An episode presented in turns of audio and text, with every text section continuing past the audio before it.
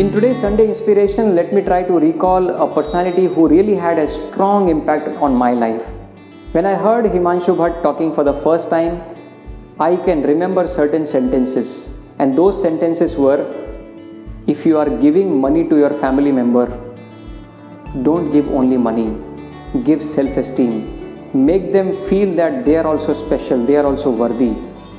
And this actually shook me because when we think of giving money to somebody we think of making them feel good about us not about not good about them. And this was a different way of looking at things. So when you when you give any reward not just money to somebody else you can make the other person feel great about it. And that was an amazing inspiration to me.